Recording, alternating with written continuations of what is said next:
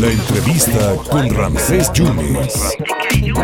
El doctor Fidel Ordóñez debe saber, por eso le preguntamos a los expertos, mi querido doctor, experto en, Derecho Constitucional, ¿cómo viste eh, la designación de Lisbeth Aurelia Jiménez Aguirre como presidente del tribunal? ¿Cómo estás? Buenas tardes, doctor. Muy, buen, muy buena tarde, te saludo a ti, tus radioescuchas, y bueno, pues vimos eh, obviamente una crónica de un tiempo que tenía que darse en el cambio de Isabel Romero y que llega la nueva magistrada Jiménez a ser presidenta del Tribunal Superior de Justicia de Veracruz y obviamente presidenta del Consejo de la Judicatura del Estado, pero vimos desafortunada declaración de ella al estar manifestándose en el sentido de un de un conservadurismo de una política de la cuarta transformación y diciendo que se van a seguir los cánones dispuestos por Andrés Manuel López Obrador y Cuitlao García.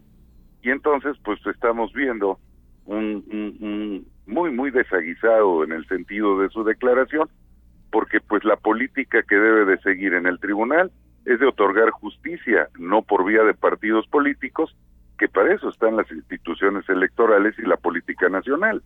Pero obviamente, eh, de una o de otra forma, pues el tribunal debe de impartir justicia, no dar garantías eh, políticas. Eh, se, se, llegó a pensar que iban a designar a Elet García Cayetano. ¿Cuál hubiera sido el mensaje, doctor? Pues hubiera sido un mensaje desastroso porque sabemos que finalmente es familiar del gobernador en turno y de una u otra manera pues eso le imposibilitaba porque pues estábamos hablando de un principio inminente de nepotismo. Creo que se serenaron al final y pues decidieron lo decidieron no políticamente sino jurídicamente. El único inconveniente es esta declaración que pues le puso una marca empezando, empezando su, su periodo como presidenta del tribunal y empieza diciendo que van a obedecer esos esos cánones políticos. Entonces eso desmereció mucho el, lo que debía de ser hermoso en el cambio de, de la presidencia del tribunal pues lo convirtió en algo eminentemente político. ¿Conoces a la nueva presidenta del tribunal, doctor? No, no tengo el gusto de conocerla.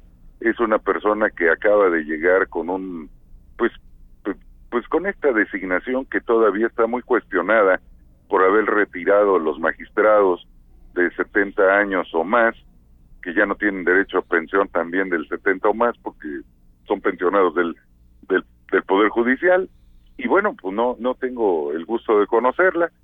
Sé que leí un currículum ahí con muchos estudios, muchos simposios, muchos seminarios, pero bueno, la, la, la, la, gente que nos desarrollamos en el ámbito jurídico del litigio y del Poder Judicial del Estado, pues terminamos conociéndonos. Es la primera presidenta del tribunal que no conozco ningún tipo de antecedente de ella, ni la conozco de antes. Doctor, para cerrar eh, nuevamente, dos feminicidios fuertes en Veracruz, una muchacha embarazada, le querían robar a su bebé en el vientre y una niña en Coatzacoalcos de 13 años.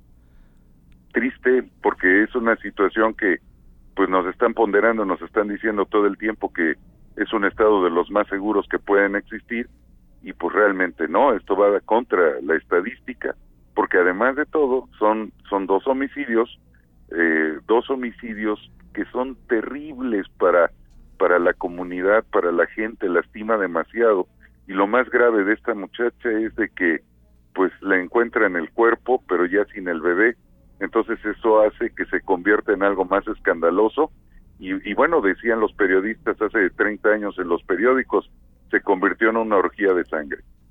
Doctor, y, y ahora sí, para cerrar, el homicidio al juez allá en Zacatecas, Roberto Elías ahí hay una definición del presidente de el Tribunal Superior de Zacatecas, de, apellido Nale, que creo que es hermano, hermano de, este, que es hermano de Rocío Nale, y, y bueno, pues dice que no tenía nada que ver con motivo del ejercicio de su profesión.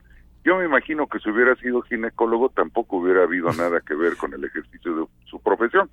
Creo que hay una, están tapando algo que puede ser más grave y que de una u otra manera lo están minimizando. Claro que tiene que ver con su ejercicio como juez, porque obviamente pues ese, ese es el trabajo y es el riesgo laboral que se tiene siendo juzgador y de una u otra manera pues el hecho de que no se haya protegido, no haya pedido protección, pues no significa que no tenga nada que ver su trabajo en este sentido. ¿sí? Doctor, mi gratitud de siempre, muchísimas gracias. Igualmente, que te mando un fuerte abrazo, mi querido amigo. Muchas gracias al doctor Fidel Ordóñez, un experto en Derecho Constitucional, hablándonos de la nueva presidenta del Tribunal Superior de Justicia.